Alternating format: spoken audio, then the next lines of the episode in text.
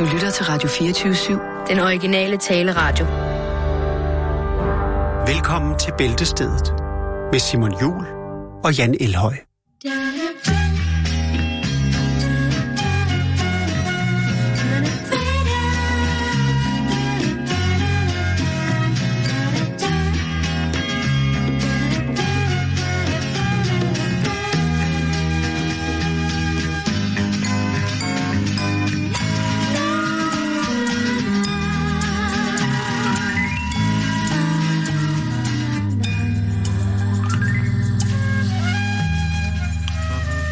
Eftermiddag og rigtig hjertelig velkommen indenfor her i Bæltestedet. I dag der er det tirsdag, og det betyder, at det kan gå hen og blive rigtig, rigtig uartigt. Det kan gå hen og blive slemme fy. Og hvis det er sådan, at du sidder klæbet op af din radio, men ikke kan holde til at høre udtryk, der beskriver den for eksempel menneskelige forplantningsfase ned i mindste detalje og duftnuance, ja, så kunne det være, at du skulle tage og finde en af de forskellige podcasts, som der ligger her på radiostationen tilgængeligt. Netadressen, den er radio247.dk. Det er A-A-D-I-O med bogstaver, 2-4 med tal og 7 med bogstaver igen. Nu er du advaret. Det var bare det, jeg ville sige. Ja, så det er godt nok jo. Tourettes tirsdag, ja. Og hvis Ole Hvidl, han kunne lave en ringetone, så havde han gjort det til vores program. Kun for dig. Kun for dig.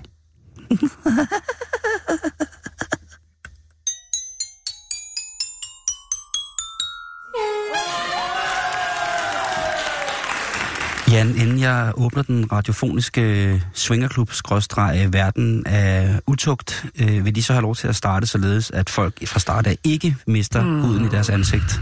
Ja, altså det er jo meget sobert, det jeg har i dag. Jamen det er godt, fordi det jeg har i dag, det er i særdeleshed ikke på den sobre side. Nej, vi skal snakke om en ny politistation på Mars, og så skal vi snakke om Tang. Nu sagde du sobert. Og indisk smog. Jamen alt over Bæltestedet. Så har jeg også lidt om alkohol og præriemus. Alt hvad du lige har sagt der er hamrende liderligt. Det kommer an på ørerne, der tolker, vil jeg sige. Men skal vi starte med alkohol? Bare for at... ja, lad os gøre det. Jeg skal bare lige... Jeg tror faktisk, jeg skal... Det er fordi, jeg drikker sådan en... Jamen altså, så kan jeg da forklare, hvad folk kan glæde sig til i forhold til, hvad jeg bringer på af ubønhørlig dårligdom i forhold til mange mennesker. Jamen, der er alle mulige ting. Der er noget med, at... så kører vi videre. Ja. Tak skal du have. Vi skal snakke om... Der var fint. Og rundstykke. Ja, det gør ikke noget. Nej, men bare der smør på. Altså, den var på vej. Det var velment. Den har sat sig på tværs. Og nu skal den ud. I mit indre univers. Nå, vi skal snakke om præriemarkmus. Præriemarkmus? Ja, det er en fin lille sag. Uha. Den har mange menneskelige kvaliteter, Simon. Har den? Ja, det har den. Tror du ikke, det er omvendt? Det kan også godt være, men så dybt skal vi ikke stikke nu. Nå, men jeg tror bare, at musen kom før os. Det tror jeg ikke. Musen kom fra ægget, ikke? Og vi kom... Nå, et museæg. Nej, det er museæg. Det er ligesom en kokosnød, som jo er et bjørneæg. Ja, det er det. Stort lån bjørneæg. Mm. Og det gode ved bjørneæg er jo, at den kan jo... altså, der er jo også næring i. Der er jo kokomælk, ikke? Inde i... Den er kørt af sporet.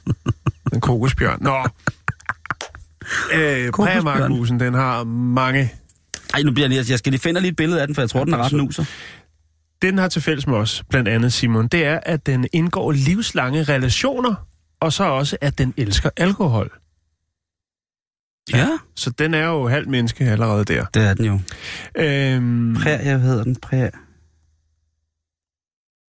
Præriemarkmus. Ja. Altså, der findes jo mange varianter af gnaver her på jorden. Der er mere end 1000 slags gnaver, Simon. Men nu tager vi altså præriemarkmusen, fordi det er den, der er indgået i den her nye forskningsting, som blev offentliggjort i et tidsskrift, der hedder Frontiers in Security Research. Og det blev det offentliggjort den 17. november i det tidsskrift, som hed Frontiers of Security. Det, som man har undersøgt, Simon... Jeg finder et billede af en fed kat. Ja, men så er det fordi, at du har søgt på noget forkert. Måske skal du rense din browserhistorik. Ah!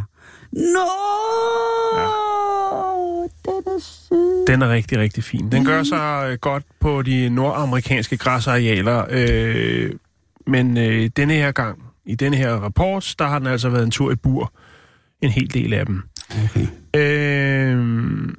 Det, man skulle finde ud af, det var, hvordan går det med parforholdet, når der er alkohol involveret. Og til det tænkte man, jamen for at finde ud af det, bare for at bryde lidt ud af de vante rammer med en statistik på mennesker, så bruger vi et præriemarkmus. Man har fundet ud af, at blandt mennesker, der tager et tungt alkoholforbrug på parforholdet, og i værste tilfælde kan det føre til skilsmisse. En undersøgelse har vist, at overdreven brug af alkohol eller stofmisbrug var den tredje mest almindelige årsag til skilsmisse i USA. Ja. Voldsomt. Hvor kommer præriemarkmusen så ind? Det tænker jeg også. Du nok og tænker. Jo, fordi man tænker, jamen, altså hvis det er, at præriemarkmus også har de her sådan, livslange relationer, hvad sker der så, hvis den ene præriemarkmus i et par bliver alkoholiker? Bliver de så skilt? Altså, der findes jo ægteskaber, hvor at enten begge parter er alkoholikere, så det går fint, eller at vedkommende, der har alkoholproblemet, lever i det, der hedder en funktionspromille-relateret brændert, hvilket vil sige, at hvis vedkommende bare hugger sådan en halv flaske Tio Peppe inden morgenmad, så er vedkommende til at holde ud. Men jeg tør ikke vide, hvad der sker med mus. Jeg bringer det op. Og er det mandemusene, der drikker mest, eller er det... Jamen, du siger alle de rette ting, okay, som gør, at jeg kan lukke op for historien nu og udvide din horisont, og måske også få dig til at tage stilling til dyreforsøg og fairtrade-bananer. Nej. Vi skal til Oregon Health and Science University, og her der har den studerende Andre T. Walcott fået fat i 100 præriemarkmus. Og så fik han dem altså... jeg tror, han lavede en form for... en form for datefest. Han huggede dem ligesom op 2 og 2, en han og en hun. Og så kom der spiritus på bordet. En tredjedel af de her par, der blev hannen tilbudt alkoholopløsning. 10%. Ja. Ja. Så det er hedvin. Det blev fortyndet op med... Han fik alkohol, og så fik damen en flaske vand. Ikke? Ja. Og så var der selvfølgelig en gruppe, hvor både... han og hunder fik alkohol. Hvad var det? Det var en reklame, der startede. Hvor at både hannerne og hunderne fik alkohol, og så var der selvfølgelig også, for ligesom at have den anden side, jamen, så var der helt ædrolige præriemarkmus par også med i forsøget. Men man har jo ikke forsket før i, om præriemarkmus ligesom... er vilde med alkohol, fordi det er jo nok svært tilgængeligt for dem. Det er jo tydeligt, at den her gæringsproces, den udsender en dunst, så mange dyr finder det dejligt. Altså, vi har jo her elge i træer i Sverige, som spiser rådden nedfaldsfrugt med alkoholindhold, ikke? Og bjørne, som lige pludselig vælter om. Og bier. Eller er det vipse, jeg kan ikke huske det. De kan også blive ret sindssyge. Ja, hvad hedder det? Der er jo masser af dyr, som elsker den her søde, rødende smag og duft, som jo så altså også har den bivirkning, at de kan altså blive påvirket, ikke? Præriemarkmus, dem der fik, præsenteret alkohol, ja, de ignorerede det overhovedet ikke. Altså, de var klar, de kunne virkelig gå til den. Det siger neurovidenskabsmanden, hedder det vel, eller det er faktisk, det er en mand, Andrei Raibini, som har overværet den her undersøgelse. På en dag, der kan de her præriemarkmus altså drikke en mængde, der vil svare til, hvis en menneske drak 15 flasker vin.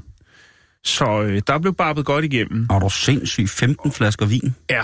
Når det så var, at præriemarkmus-handen så havde fået så en forholdsvis stor skid på, jamen så blev han puttet ind til sin dame. Og så var det jo ligesom for at se, hvad sker der så? Og man gjorde så også det, at man nogle gange tog handen og puttede til en anden kvinde, altså en anden hund, præriemarkmus, for at se, hvad der så skete. Holdet fandt ud af, at mænd, der drak alene brugte mindre tid sammen med deres oprindelige parter, end de andre mænd, der tilbragte, altså, de ædru mænd, ikke? De var et par, men lige så snart, at præriemarkmusen fik en skid på, så var den egentlig ligeglad med sin dame. Så ville den bare være fuld og hygge sig. Nå, der vil ikke musse udenom. Det har man ikke taget stilling til her. Det kan godt være, der er blevet lavet den gyldne limbo eller noget.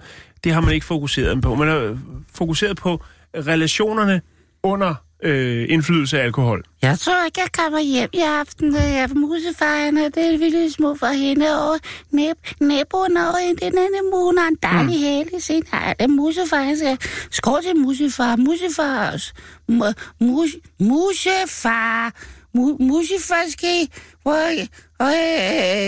Så skal jeg også have... Ej, hvor er jeg fuld. Jeg skal også have fjernsyn. Ja. Du burde overveje noget tegnefilmstemme, tænker jeg. Det er min almindelige stemme, det her. Nå, okay. Jamen, ja. Så kunne du overveje med den anden stemme, du har at være radiovært. Ja, den her. Jamen, det er en radiovært stemme. Ja. Hej, jeg er musefar. Den er også god, synes jeg. Jeg synes, det er rigtig vildt, at vi skal lære rigtig meget af præriemarkmusen, som jeg synes er meget, meget sød og nuser. Ja. Du tabte... Du viste mig en tegnefilm med din stemme, der jeg overhovedet ikke finder rundt i det. Vi kom her til, at når markmus han var fuld, så ville han bare chille alene og hygge sig. Og hvis det så var... Altså, man kan sige, det der var i det, som jeg synes var interessant, det var, at et ædru præriemarkmuspar, og så et, hvor de begge to er fulde. Der var det samme, der foregik. Så hyggede de sig bare. Så var de bare to fulde eller to ædru. Men lige så snart, at hannen bare var fuld. Han havde ingen interesse. Han ville bare være fuld. Det er så også forskel lidt i hjernen, der med oxytocin, kærlighedshormoner, det er hvordan det er. Alle de her indvirkninger, de gør, når man er alkoholpåvirket, altså som præriemarkmus. Og de er faktisk ret overrasket over det her, altså at der er nogle præferencer til, hvordan det ligesom, hvad skal man sige, foregår i vores verden, i menneskets verden. Nu er de så blevet klogere på det her, men de er også fået blod på tanden, så næste gang, at der skal være fest i præriemarkmushytten med de her 100 mus, jamen så bytter man rundt, så sætter man flasken over til damen, og så kan manden få lov til at være ædru, og så vil man se, om reaktionsmønstret er det samme. Au.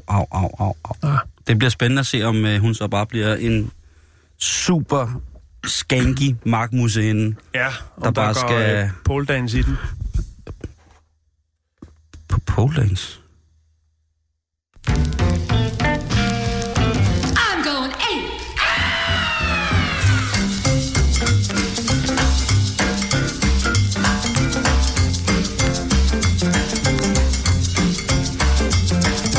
King Kong!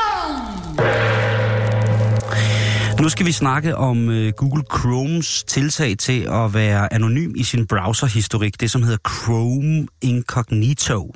Er det noget, du har kendskab til? Sig det lige igen. Google Chromes Incognito. Jeg ved ikke... Et lille stykke software, kan du ikke som således kan skjule din browserhistorik. Det vil altså sige, så man ikke kan gå ind og se... Nej, det har jeg heller ikke. Altså, så andre kan gå ind på ens computer og se det? Eller... Nej, så at man, hvis man for eksempel har en delecomputer, hvis man så på sin Google-profil lige har været inde og kigge på... præriemarkmus. Fulde præriemarkmus. Så hvis man tænker, det skal min samlever ikke opleve mig sidde og kigge på. Nu er vi jo så heldige, vi har et job, vi har, fordi at alt kan jo... overføres til, at det har noget med job at gøre. Lige præcis. Ja.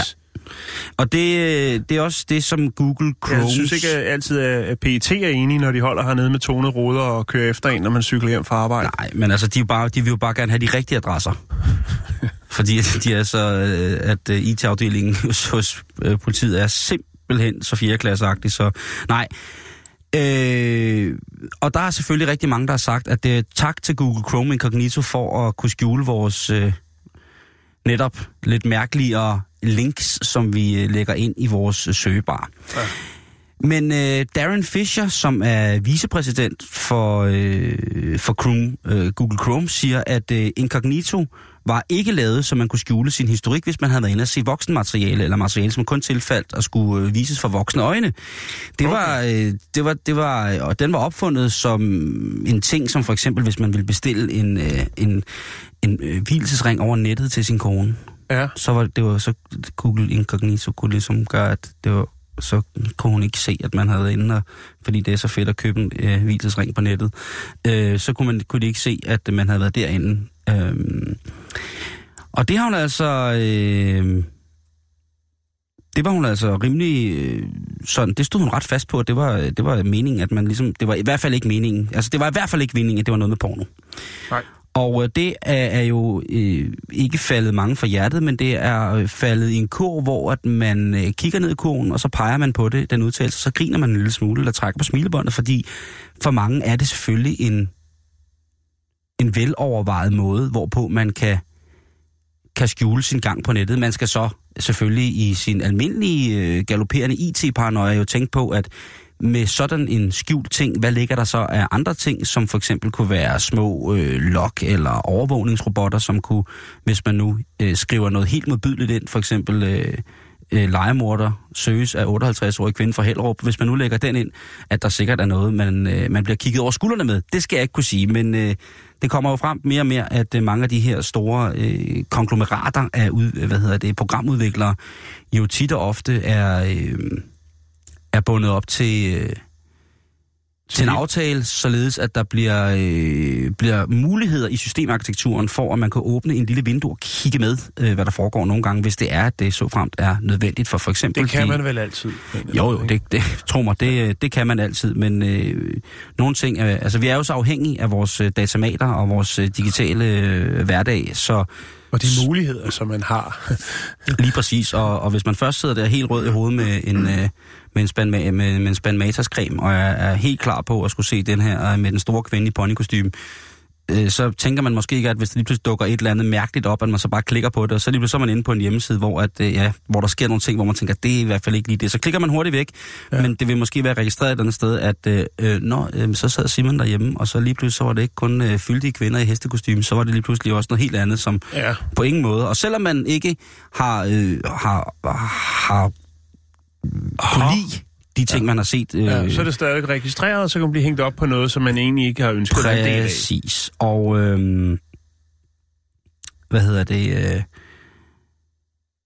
der er Google Chrome jo altså, synes jeg, simpelthen for fæsende. Altså, der må de sige, at... jeg tør ved med, at nogle af de programmører, der har siddet og lavet Chrome Incognito, også kigger ind på hjemmesider, hvor folk danser den vandret og limbo, uden specielt meget tøj på. Men de skal da have lov til at påkalde sig endnu et stempel af galskab ved at sige, at Incognito, det var kun lavet for gode ting. Sådan noget med at surfe på gaver til børnenes fødselsdag og altså sådan nogle ting der, ikke? Mm-hmm. Jeg vil sige tak til Google Chrome, fordi jeg kender rigtig, rigtig mange kammerater, som er virkelig, virkelig, virkelig er glade for, og da det kom, virkelig blev sindssygt glade for det. Og de bruger det udelukkende til at gemme pornolinks på. Med. I. På. Ved. Rundt om.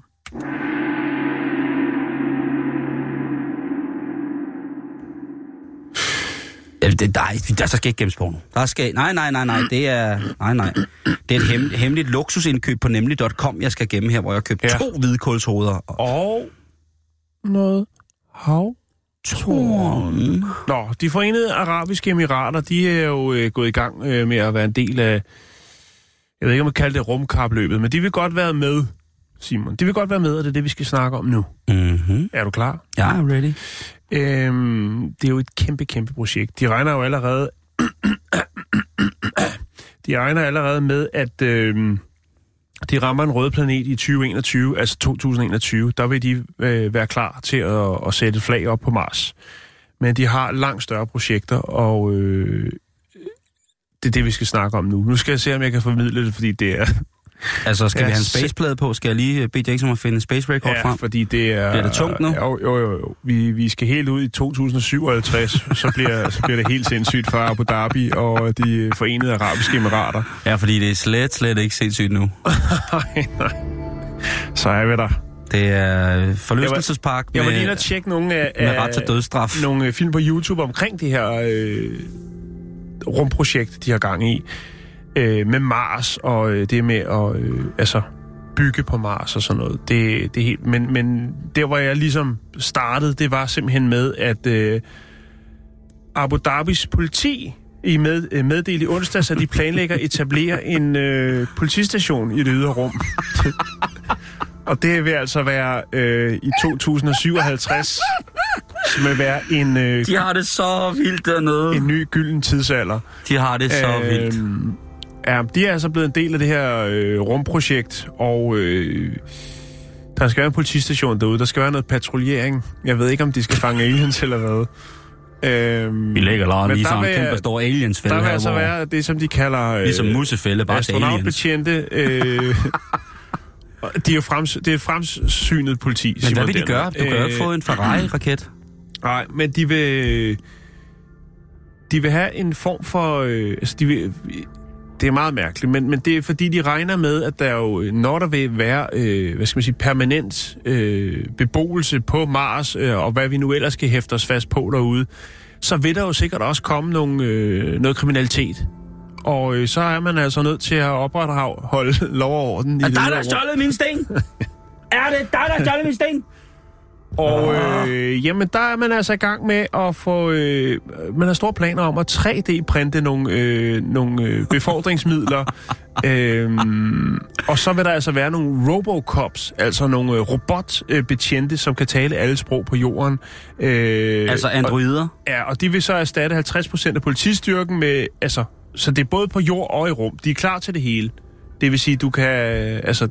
ligesom der er nogen, der bliver sendt på en boreplatform, så vil man have nogle... rumbetjente. Nogle rumbetjente, nogle robotter, som kan snakke alle verdens sprog, og som kan opretholde lov og orden, om det er i de forenede arabiske emirater, eller om det er out of space. Altså, jeg griner af det nu, og jeg ved jo godt, det bliver en realitet, det her på et tidspunkt, ikke? Jo. Men det virker bare så skørt, også fordi, når man kigger på de saudiarabiske lande, det er jo PT, det er jo alt galskab er samlet stort set det samme sted på en eller anden måde, og så kan folk rundt og er glade, ikke?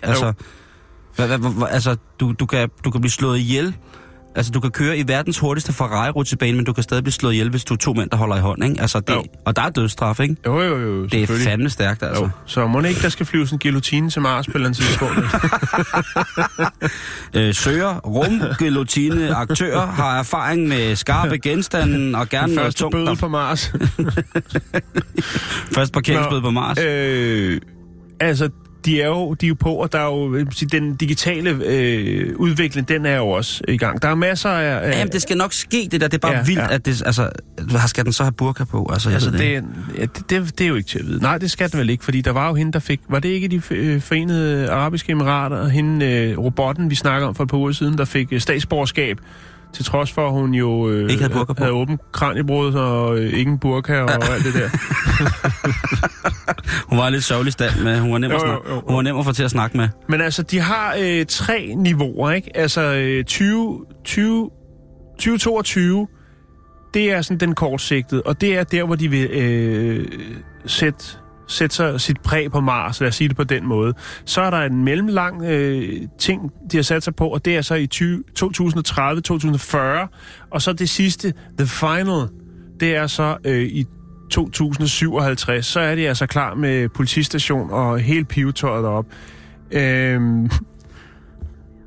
Jeg har fundet sådan en liste over, hvad det er, de ligesom... hvad er det, der kommer til at ske her i de næste... 40 år. Hvad er det, de ligger og roder med? Altså generelt deres rumprogram, men også det, som politiet drømmer om at kunne lave. Det er meget voldsomt, det der, Jan. Ja. Kortsigtet mål, altså til 2022, der vil de have et integreret 3D-printet politicenter. Jeg kan så ikke finde ud af, om det er i rummet, eller hvad det er, men... der står så til gengæld nedenunder, at i 2022 vil de også være klar med det første... de første astronautpolitimænd. Med andre ord, de prøver ligesom at eje rummet. Altså, det er jo måske, de gerne vil. Det kan godt være, eller i hvert fald opretholde lov og orden deroppe. Og så er det jo, at de vil sætte noget patrulje. Jeg tror også, det er noget med at overvåge satellitter og sådan noget. Det er, vi er helt ude og koge her. Men altså, i 2022, der vil de altså have Abu Dhabi Police Administration. De vil have patruljering i rummet.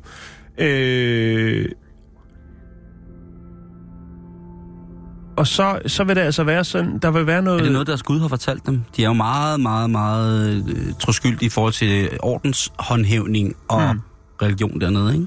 Og så kommer der noget, som jeg synes er vildt, fordi der vil jo stadig ikke være... det er helt stille og roligt. Ja, det er noget, man mere kan tage og føle på, og det er så, at 50% af alle kurser i at blive uddannet betjent, det vil være online. Og 35% af de her, sådan, altså hvis du skal uddannes til politibetjent, jamen så vil 35% af dem være virtual reality-uddannelse. Og 15% af uddannelsen vil foregå via hologramteknologi. Så politiskolen, når snakker om i Danmark, hvor skal den ligge henne?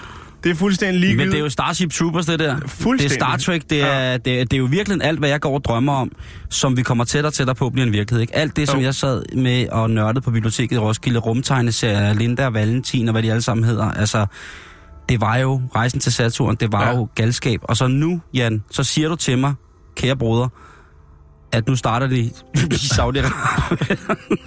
Altså, når man tænker på, hvor fint det skal være, det bliver jo sikkert... Ja. Altså, og hvad sker der, hvis burkaen kommer i klemme i rumvisiret? Der er mange ting, som ligesom er... Ja, men der er sikkert allerede udviklet noget, der altså... Man har jo, inden man tager sin astronautdragt på, så får man jo sådan en kyse på. Den må kunne gøre det ud for, ligesom... Jo. Ja. Men hvor er det spændende, og jeg tænker... Altså... Men hvad kan de sige? Hvad giver dem ret? Det er jo det tænker jeg også på, det har jeg selvfølgelig ikke noget svar på. Men hvad giver dem ret til at patruljere rummet? Har vi ikke en international rumstation? Jeg skal ikke kunne sige det. Jeg ved ikke, hvor... Altså, om man har... Jamen, det er jo stukket helt af fra Turban Hat. Altså, han kan jo ikke... Altså, den er jo helt ude. Altså, nu, hvis de patruljerer rummet, så gør man jo også en eller anden form for claim på det, ikke? Skal de så... hvad er lovligt i rummet? Kan de så banke på den russiske rumstation og så sige... Men det ligger langt ude. Vi skal komme ind til dig nu, og vi skal kigge, hvad du laver, for det der måske de er ulovligt i rummet. Ikke politiet, men hele det her, den her rumfartsorganisation, de vil jo begynde at kigge på, at man kan etablere, og der har man jo bygget nogle kubler dernede i Forenede Arabiske Emirater, hvor man ligesom prøver at forske i, hvordan kan livet være, hvis man skal bo i sådan et... lukket samfund på Mars. Et lukket system. Et lukket system. Deres store drøm, det er jo, at den her sådan, politistation, altså om den så er bemandet eller fuldt med robotter, det er først i 2117. Nå! Der er lang tid til, Simon. Men først så patruljerer de for at se, om der er nogen fare, før de slår lejre. Det er der, hvor ham der, den dybfrosne egyptiske prins, bliver tøet op igen. Og så skal det første, han skal tages imod, det er 2 astronautrobotter på Mars, på politistationen på Mars. Ja. Men hvad skal man stjæle derop? Det er også det, jeg tænker, ikke? Jamen, det er ikke... Vi ved jo ikke, om der er nogle mineraler derop, men lige præcis. Hvis de laver den udøvende... Altså, hvis de laver den en instans, som skal være dem, der bestemmer ligesom, hvad der er lovligt på Mars, ikke? Ja. Altså, hvilke regler, hvilke relevant lovgivning skal de dømme ud fra? Tager de den saudiarabiske... Ja, lige præcis. Der er jo rigtig mange spørgsmål i det her, Simon, men faktum er, at så længe de har det sorte guld dernede, så har de uanede midler til at... Jeg synes bare, det er farligt. Jeg siger ikke, at deres verden er mindre skør end vores. Gud bedre det. Jeg siger bare, hvis vi får chancen for at starte en helt ny civilisation op på en helt ny planet, kunne man så ikke bare, starte på 0? Altså, jeg ved godt, det er sikkert utopi. Der er meget af det her, der er utopi.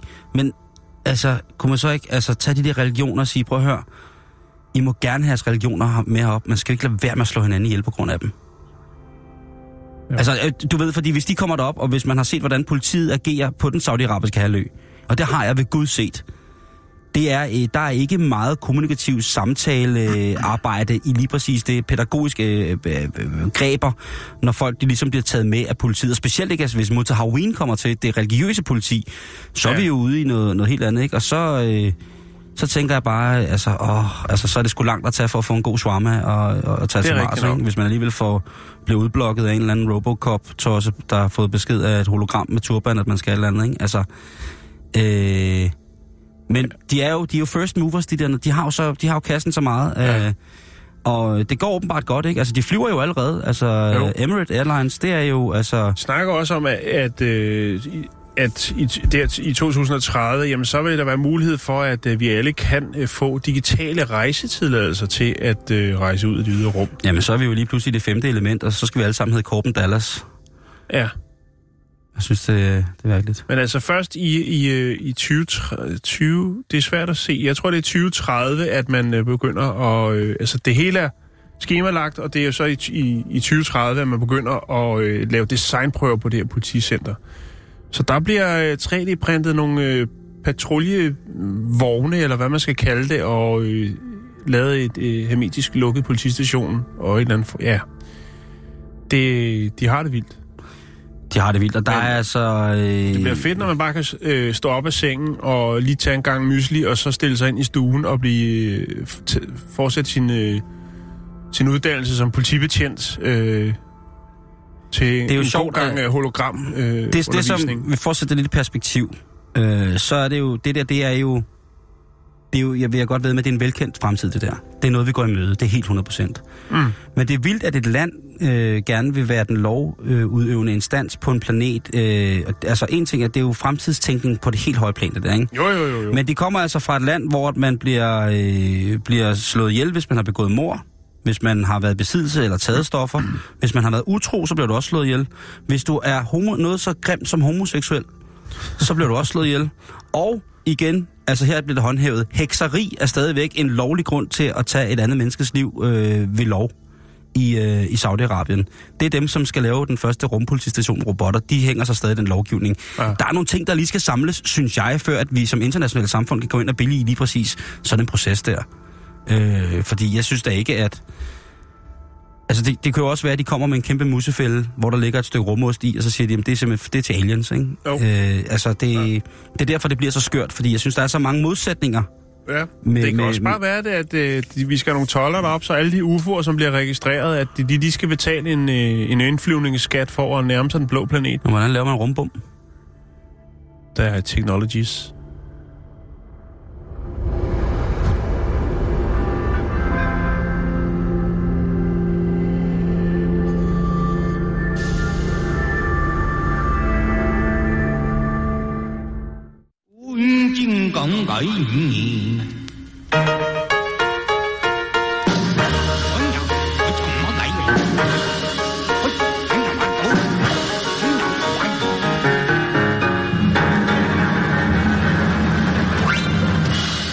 Vi skal snakke om de kære små, Jan.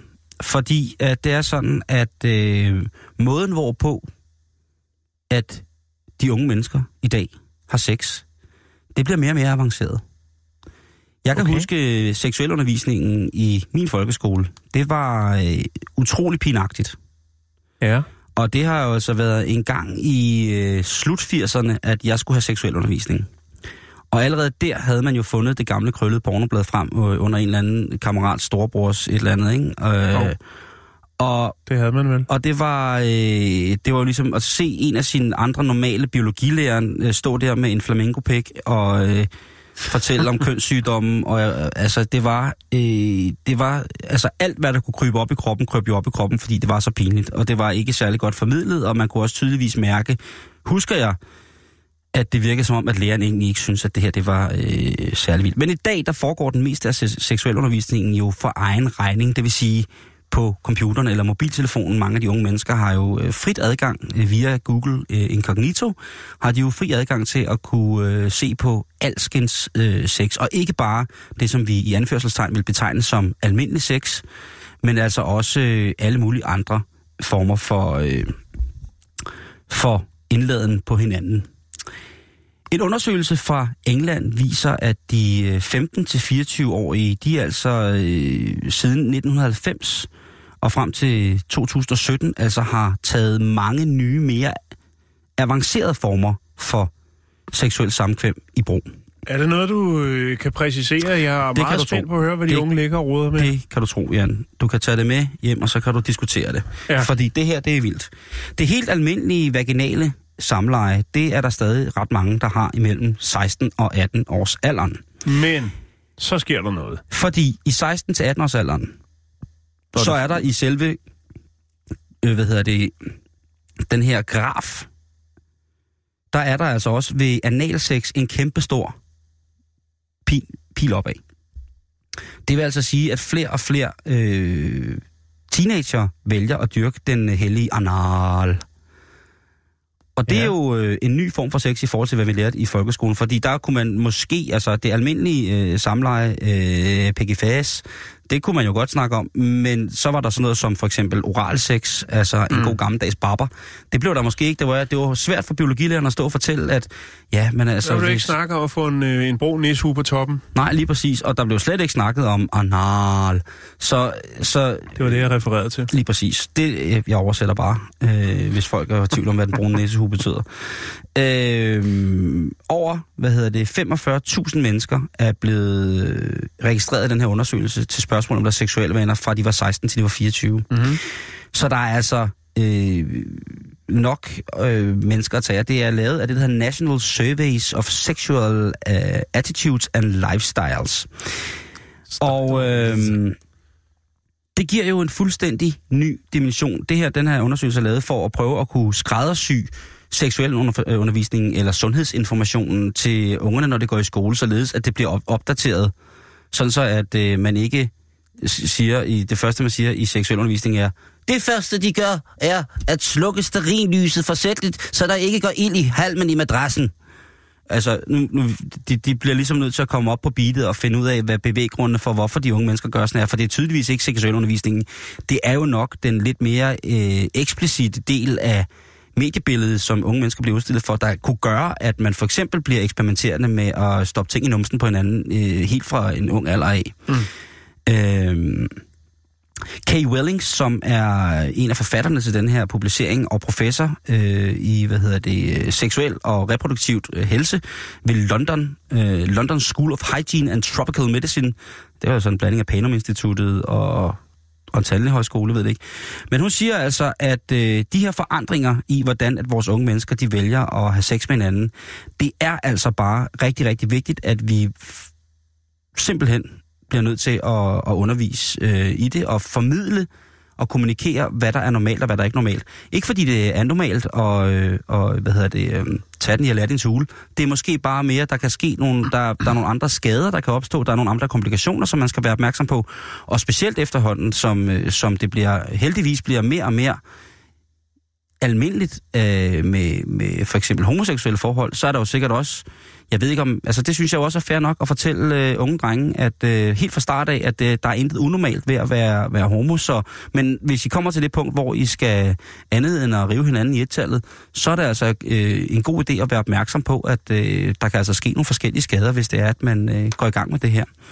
Så det er jo også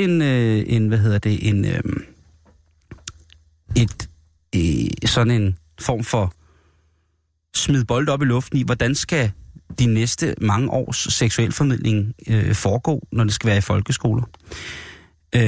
Fordi jeg tænker bare, så står man der i klasselokalet, ikke, og så hiver læreren et eller andet frem og siger, ja børn, det her det er så en urinslede. Og så sætter man sig bare her, og så, altså hvis man kommer, altså der sker så meget, og der er så mange ting, der ligesom bliver synlige, som værende mulige for eventuel seksuel aktivitet. Så det er jo klart, man bliver nødt til at forklare børn, prøv at høre, hvornår stopper det her, ikke? Ja, det kan godt være børn, der ligner en gynge, men jeg kan godt sige, at den her gynge, den er lidt speciel, fordi hvis man lige hænger den op i loftet med en lille krog, så kan jeg... Så, ja... Eller... Ja... Det er en stor le, det her, ikke? Eller... Hvad man kan sige... Ja, det, men altså, hvad skal man sige til... Når de kommer og spørger... De unge mennesker vil jo have nogle spørgsmål, ikke? Og det nytter jo ikke noget, at udvalget af inspiration, ungerne kan modtage for, hvordan at et sexliv skal udfolde sig, er dimensionalt modsat af, hvad lærerne i skolen eller formidlerne vælger at kunne snakke med dem om. Men altså, helt ærligt, De skal jo bare have the basics. De behøver jo ikke at få hele menuen, vel? Ja, det her, det er så altså simpelthen bare en gummitissemand, man sætter fast rundt om hovedet, og så strammer man lige her, og så skal jeg rømme til løjer. Man bliver nødt til at sige til dem, der er nogle ting, som man skal være opmærksom på. Ja, det her, det er en opuslig silikoneglobus, og det er, som I kan se, så er bjergene i Rusland lavet i 3D, og hvis man så lige pumper her, så kan jeg altså love jer for, at så skal jeg nok gå hen og blive... Nå, men når man alligevel har en stor frossen torsk taget op af fryseren, så kunne man da godt lige finde chilikremen frem, og så en dejlig Jette Torp-plade. Eller bum! Og så drejer pentagrammet, du hænger på, hurtigere og hurtigere, jo højere du spiller på ovlet. Der er nogle ting, som vi bliver nødt til at tage ved lære af, Jan. Jeg tror, det er meget godt, du ikke blev skolelærer. Tror du nu også det? Mm. Skulle sabne brække lortet ned på sådan en 7. klasse, du ved. Så bagefter, så er der sådan en helt klasse fyldt med fuldstændig sexangst og børn. De vil aldrig nogensinde i hele deres liv bare tænke på at nærme sig noget, der kunne gøre en forplantningsfase til en realitet. Slut. Ja, det er bål og brand, og jeg skulle forklare dem, hvordan blomkålspikken så ud, og jeg skulle æde og rømme, og så... Ja, tak. Nå, okay.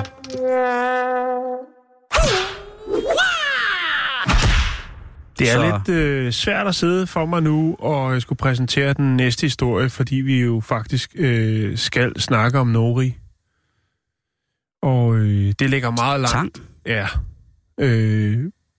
Porphyra umbilicalis. Ja. Den her spiselige rødalge, som de i den grad sætter pris på, især i Japan, eller i Asien generelt. Jeg vil godt fortælle historien om en ulønnet britisk forsker, som reddede den japanske tangindustri. Den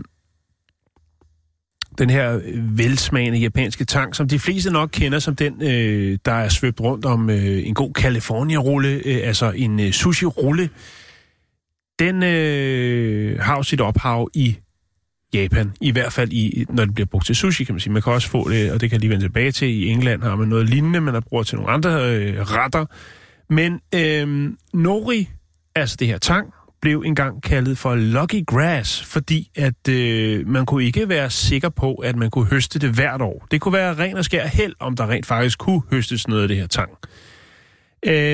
I løbet af 2. verdenskrig, der løb man altså tør for held, når det kom til produktionen af nori. Man kunne simpelthen ikke få det til at vokse. Dem, der ligesom dyrkede det her, sådan nori, jamen, de anede jo ikke, hvad det var, der skete. Hvorfor var det de her planter, de ikke ligesom gjorde, som man var vant til? Jeg er godt klar over, at det var svært at dyrke, men at gå fra, at man kunne være heldig, til at der overhovedet ikke var noget held. Der var ingen overhovedet de her, synes, der dyrkede det her, der kunne få det til at spille. Så det forsvandt fuldstændig. Ja, men altså, det er jo ligesom trøfler. Der er jo naturen sætter en naturlig begrænsning på the good shizzle. På the good shizzle. Yes. Det er hovedsageligt Japan, Kina og Korea, hvor man jo... og det var alle steder, at man ikke kunne få det her havbundens guld til at blomstre. Så er man jo der. Og man prøver jo selvfølgelig at finde ud af, hvad kan det være? Kunne det være forurening, industrialisering langs kysterne? Der har også været i det område, hvor man ligesom havde den største produktion af nori. Der havde der været en del tyfoner. Så man tænkte, var det noget af det her, som gjorde, at der ikke var noget nori tilbage? Faktisk så var det sådan i 1951, der var den her tang... alge, den var fuldstændig væk i Japan. Den var ingen sted at finde. Den var uddød, Simon. Men gudskelov, så sidder der en kvinde på en ø et helt andet sted i verden. På Fyn? Nej. I Manchester. Hun sidder på... hun var lektor i botanik, University of Manchester. Hun hed Kathleen Drew Baker. Og hun havde studeret alger i rigtig lang tid. Og... havde forsket i det, blandt andet det med, om der var nogle forplantningsting, der mindede om det, som der er med blomster. Problemet var så bare, at hun blev gravid med sin kollega Henry Wright Baker, og man kunne ikke besidde den stilling, hun havde, når man var gift. Fordi de giftede selvfølgelig også. Man skal jo ikke have et barn uden for ægteskabet. Nej. Og så kunne hun jo ikke have sit job mere. Men hun havde jo stadig en masse viden, Og hun havde blandt andet forsket i en anden type af den her tang, som er lidt mere almindelig på de breddegrader. Hun var nemlig i Wales, hvor man også høster tang og bruger det blandt andet til at lave brød og suppe med. Og tang er for vildt. Tang er for vildt. Og det begyndte hun jo så, hendes mand hjalp hende så med at få stablet hendes eget lille laboratorie på. Altså så hun var jo ulønnet free, altså hun gjorde det af ren interesse, mens hun jo var gravid, og efter, mens hendes barn var lille, jamen så sad hun altså det her laboratorium, som hendes mand havde stablet på benene, og der studerede hun altså livscyklusen, når det kom til tang. Det er altså nerdy love. Det er nerdy love. Det er tung barsel, det der. Ja, det er tung barsel. Det er tung tangbarsel. Ja. Og der fandt hun jo så ud af, at der skulle lidt mere til. Og det der var, det var, at der var nogle nogle enkeltcellede organismer, som sådan noget, nu skal jeg passe på, hvad jeg siger, der sidder nok nogen, der måske ved mere om, men sådan noget, noget rosafarvet slam, som vokser på indersiden af skaller, altså fra for eksempel østers, som dør. Så ligger de her skaller, og inde i dem, der vil der så komme sådan noget rosafarvet slam, som så åbenbart også er en form for alge, som er særlig almindelig, eller i hvert fald mest udbredt i sommermånederne. Og der fandt hun altså ud af, at denne her sådan, alge, den her, der ligger de her muslinge, som for eksempel kunne være østers, at den har en vigtig funktion. Jeg ved ikke, om man kan sige det på den måde, men nu tænker jeg bare frit. Jeg tænker, at tænk den fri nu, Jan. Jeg synes, du skal tænke den fri nu. Den rosa slamalge, det er bien. Og når den rammer tangen, så sker der noget. Altså, når den rammer de her sporer, eller de her, sådan, fra de her tangspoler, eller hvad meget de hedder, så sker der noget, og så er det, magien opstår, og de her tang bliver til det, som vi så bliver forarbejdet og bliver til noritang. Så der skal ligesom en naturlig knippeproces til, før at vi får den dejlige tang. Det kan vi godt kalde det. Ja, det er tanglop, ikke? Det er jo meget videnskabeligt, det her. Men tang og muslinger, der boller. Yeah. Hun kan jo godt mærke, at hun er fat i noget, så derfor så vælger hun, hold kæft Simon, undskyld. Så vælger hun at publicere det i et tidsskrift, og der hedder noget med Life History of Porphyra umbilicalis, altså den her sådan, noritang. Og det er der så god hjælp med, om der ikke er en Segawa Shukichi, som arbejder på Shimoda Marine Biological Station i Japan, som læser det her. Og han kan jo godt se, at den her kvinde har fat i noget, som han måske kan bruge.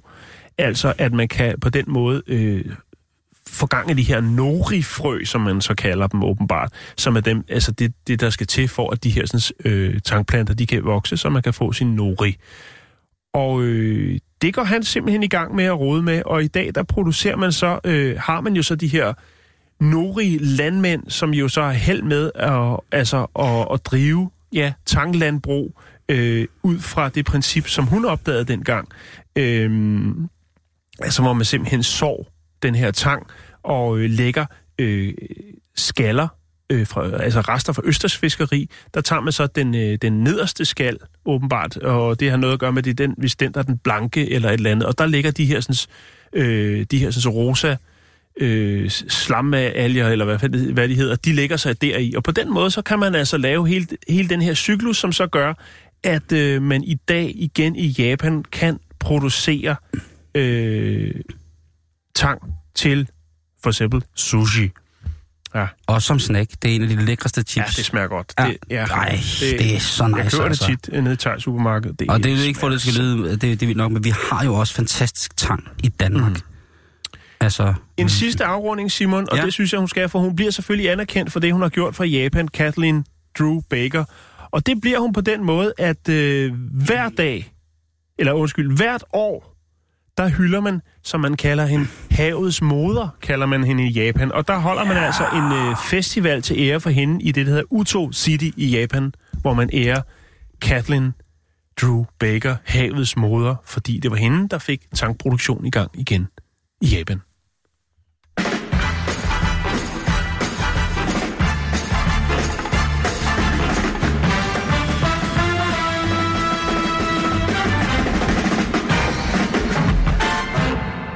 Lige inden jeg tager livet af mig selv, så plejer jeg jo gerne lige at læse lidt Woman, og så bliver jeg glad igen og tænker, at verden er okay, og så kan livet gå videre. Og, men her forleden dag var det anderledes, Jan, fordi jeg har læst en artikel i Woman, som gør, at jeg tror ikke, jeg skal regne med opmærksomhed fra det modsatte køn på sådan et grund, altså sådan. Fordi at de skriver her i Woman, at de 3 strengt videnskabelige grunde til, at kvinder tænder mest på behårede mænd. Der kan være sådan en mellemtænding, ikke? Ja. Og der allerede der begynder det jo sådan at samle sig en klump i halsen på mig, og jeg begynder at få ondt i maven, og så kan jeg ikke lade være med at læse videre. Og det er simpelthen... Ifølge Woman her, så er det sådan, at hår på kroppen, det betyder mere testosteron i kroppen, og mere testosteron i kroppen, det betyder mere og mere, det betyder flot pichiman, og flot pichiman og mere, det betyder bare mere mand. Så hvis man har hår på kroppen, så er der mere testosteron, og så er det bare et signal om, at kom her, make love to my pills. Og ja, jeg har jo ikke noget som helst andet end på hovedet, havde jeg sagt. Behårede mænd er klogere, det er så også åbenbart noget, der er udført i forhold til en amerikansk undersøgelse af en psykiater ved navn Dr. Akakudi. Og han fandt frem til, at der var en forbindelse mellem intelligens og kropsbehåring. Undersøgelsen tog udgangspunkt i mandlige medicinstuderende, der viste, at 45% af dem, der var meget behåret, mens det kun galt for 10% af befolkningen generelt. Og de mest behårede fik også de bedste karakterer, og doktoren han fandt altså ud af, at derfor de må være klogere. Behårede mænd er også klogere. Ja. Så de har mere testosteron og mere kloge. Jo, og det er jo derfor, at Grækenland jo har sådan en fantastisk økonomi. Det er fordi, den er styret af utrolig intelligente mænd. Ja, man kan også kigge på Norge. Det går meget godt, ikke? Der er jo... Hvad med behårede kvinder? Det kommer vi til. England, Norge. Mænd med mere kropsbehåring er sundere. Ja, okay. Det er nemmere for mænd med meget kropsbehåring at opdage og fange parasitter, der hårene hæmmer snylterne og advarer manden mod den ubudne gæst. Hvad taler vi her? Altså, derfor er det muligt, at kvinder foretrækker mænd med mere hår, fordi det tyder på, at han er dejligt parasitfri. Ja. Vil det ikke, i disse flå tider. Ja, lige præcis. Og det er altså 3 årsager til, at... Men han behøver sikkert være loppefri. Vel? Og så har også været nogle tanglopper i det der. Nej, men altså for helvede. Han er jo... jeg er jo både... jeg har ikke noget testosteron, jeg er dum, og jeg er usund, ifølge den her undersøgelse. Ja. Det er sgu da... Altså... Ja, jeg beklager, at det ikke blev så slibrigt, som jeg havde regnet med i løbet af det her. Det er manshaming, det der. Ja, er det ikke også? Jo. Jeg synes, det er manshaming, fordi at, altså, jeg har sgu ikke... Jeg kan ikke... Jeg har sagt det flere gange i det her program. Jeg siger det gerne, at os mænd, der er fra naturens side, er født glatte. Vi undgår jo at skulle stå med skraberen nede i Fitness World og efterlade sådan nogle små... Det skal man vel heller ikke, hvis det er det, der er the shizzle. Hvis det, altså, så skal du bare... Det er lige præcis det, jeg vil sige nu, at til alle jer mænd med hår på kroppen, vær stolte, vær glade. Mm. Tænk på, at når jeg har tabt det på toppen, så kan I tage det fra skuldrene og lave den ondeste henter. Hele vejen ud under rullekraven, op helt over... Helt fra lænden op over... Lige præcis. Ja. Altså, og, det er så godt for jer. I skal være så stolte, og jeg er så misundelig på jer, kære mænd, som kan det. Dem, der kan lave midterskilning på brystet. Nogle gange, når jeg ser en mand med midterskilning på brystet, så tænker jeg faktisk... Er jeg gay? Er jeg homo? Skal jeg tilbage på den vej igen? Altså, det er for voldsomt. Og også det der med sådan en underarm, der bare... Altså, hvor man... Altså, det tager næsten... 5 sekunder mere for hårene og forlede bordpladen, hvor armen har ligget på, fordi de er så lange, bare sådan, en stor pels. Sådan en form for Lassie-arm. Hvis man forestiller sig, at hunden Lassie var en underarm. Ja, jeg synes bare det kan ikke, jeg sagtens se for mig. Jeg synes faktisk, at det er skrækkeligt, at jeg har kommet til at læse det, og jeg er jo meget glad for bladet, men det her, det der... Jeg synes godt, at I på Woman, hvis I sidder og lytter med, det ved jeg, I gør, I tør bare ikke sige det til hinanden. Her er det Sarah Lyster Nielsen. Sarah, kunne du ikke godt lave en artikel, der hedder... Klattemænd. Ja. Du må gerne ringe og snakke med mig. Jeg vil gerne prøve... Jeg er mere aerodynamisk i sengen. Ja, han taber... Altså, hvad hedder det? Han krummer ikke i sengen. Hvis man er helt glat. Fuldstændig. Prøv at høre. Normalt så skulle det lyde sådan... Når en mand, han rager sig på armen, fordi der er en stor måtte. Prøv at høre, nu gnider jeg min hånd op ad armen. Prøv at høre. Jeg kan overhovedet ikke høre det. Nej. Fucking ninja, eh? Fucking bunch of ninja arms. Til gengæld så ser du langt bedre ud i lykra. Ja, fordi der ikke stikker noget ud. Ja. Ja, det er selvfølgelig ikke sjovt. Det er, som det er sådan... Der er fordele og ulemper ved alle ting, Simon. Den er god, den med lykra. Så ligner man sådan en udplantningspose, hvor der stikker sådan nogle små spiger op af, når man ligger på stranden. Det er faktisk meget godt, Jan. En rosa alge. Det er det, der næste gang, du ser en oyster-reklame, så tænk på, det er syngende tissekoner. Tak for i dag. Vi er på facebook.com/bæltestedet. Nu har Michael Bertelsen fundet noget, han gerne vil give jer.